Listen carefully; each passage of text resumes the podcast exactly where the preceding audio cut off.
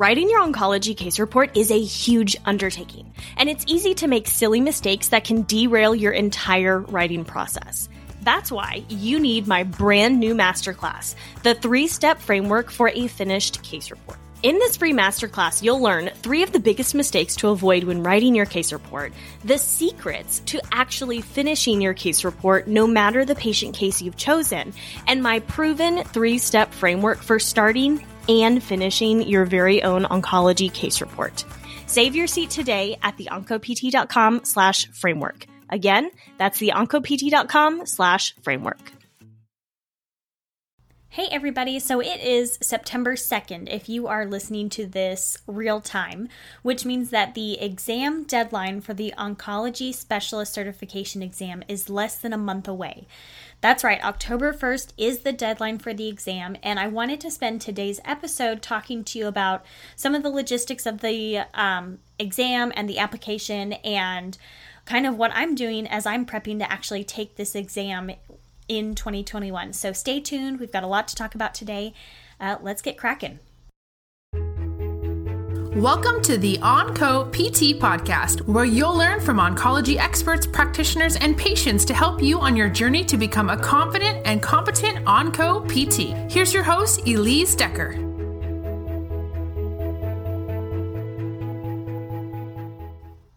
All right, everybody, happy Wednesday to those of you listening today. Otherwise, happy day wherever you're at this week. So, what I'm going to be talking about today is the Oncology Specialist Certification Exam that is happening in 2021 in the kind of late February, early March timeframe.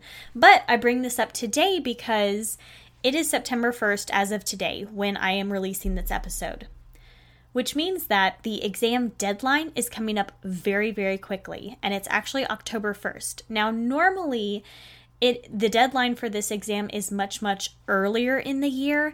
However, because of COVID, unfortunately, for a lot of different reasons, but good for us on this side of things when it comes to the exam application, the application deadline was actually extended by 3 months to October 1st, which is coming up like I said shortly in less than a month.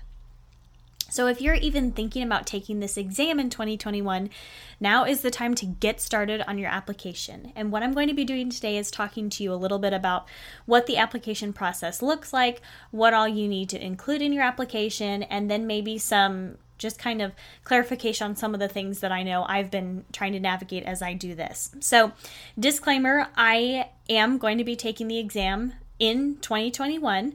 I have been studying for a few months now with a buddy, and we've been doing some really, really great work. I'm actually really looking forward to this, um, really as a way to kind of, you know, demonstrate my knowledge, demonstrate my expertise, but also to learn more about oncology. You know, my area of oncology thus far is only about yay big, but there's so much that goes into it. And even just studying for the exam, I know that I'm already improving my my skills and my knowledge because of how much we're having to learn about all the different types of cancer and its treatments and how it affects patients. So, really, really great way um, to, like I said, advance your practice, to advance your knowledge. And this is all without even having paid anything. This is just studying that we're doing on our own, but I can tell it's definitely making a difference for my clinical practice.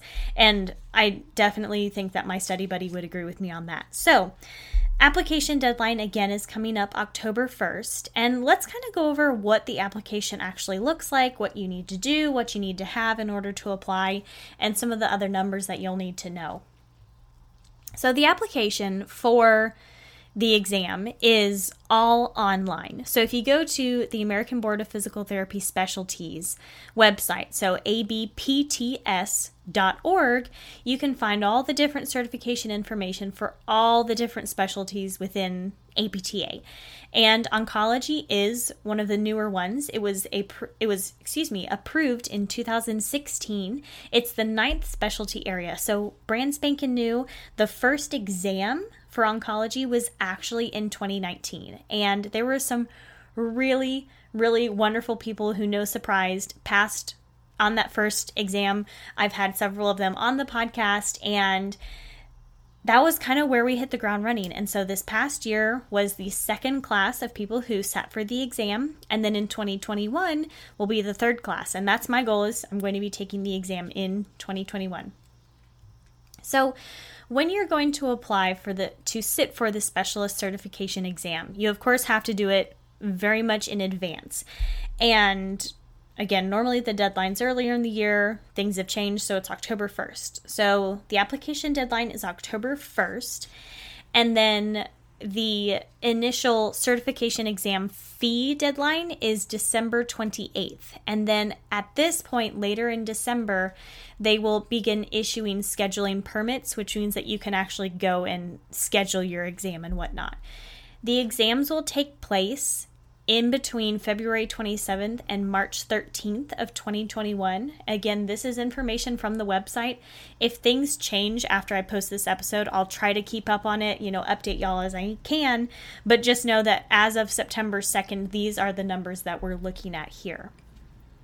So, once you take the exam, it's been a couple months before you actually get the results. I know for some of my peers and colleagues who took the exam. They took the exam in, you know, March of 2019 and then they found out in June-ish of when they actually got the results back.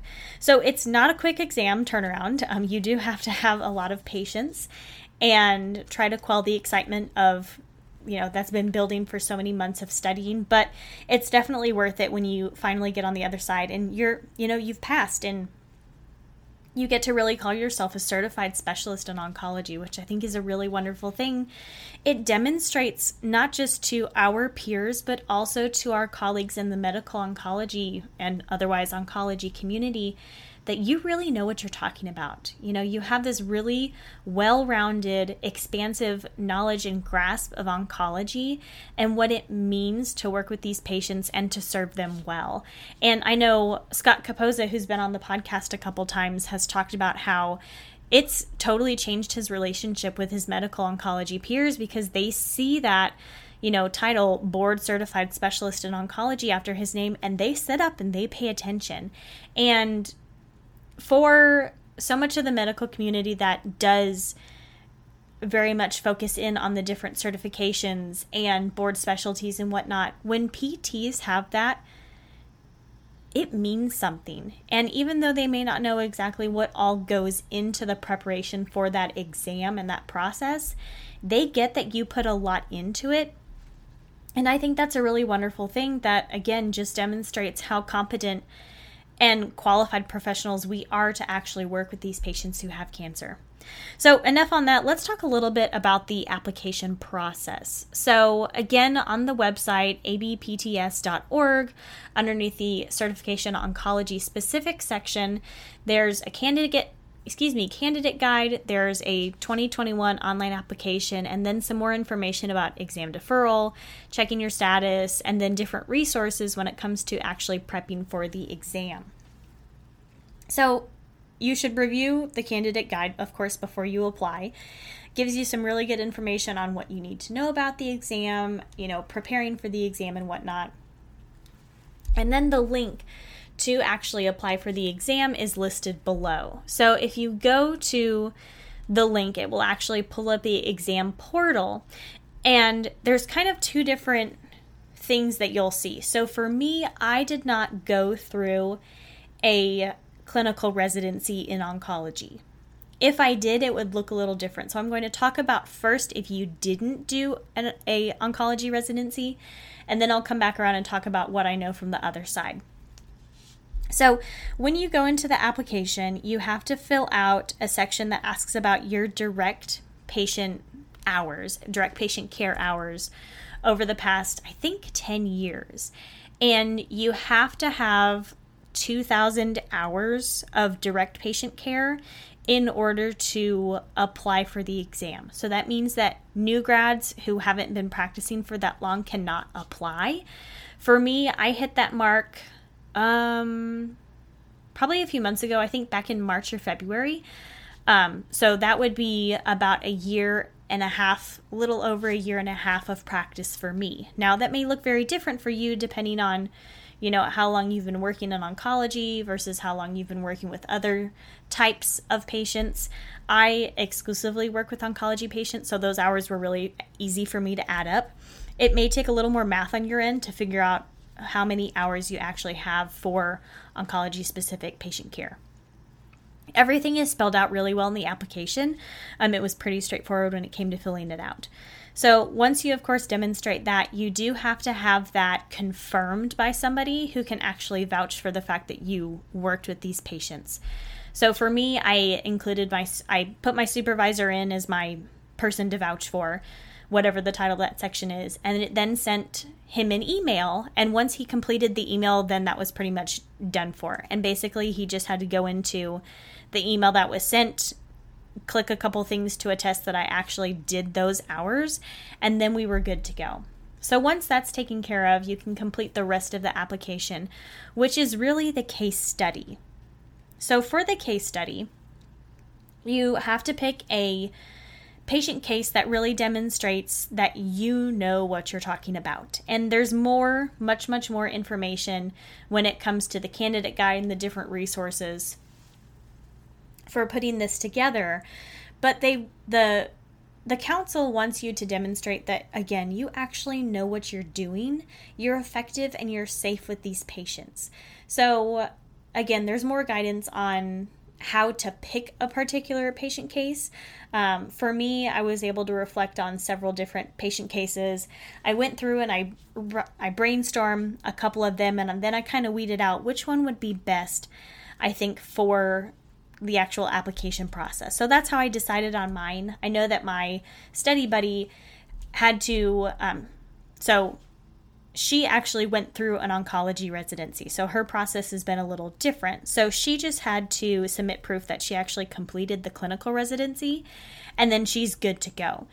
And for her, she actually already had a case report that she had written up a really big one as part of her residency that she's now using and kind of tweaking as appropriate for the actual exam application. So, again, if you already have a really nice case report, that might be appropriate to use for your application. Again, check with the actual recommendations and the requirements of the application.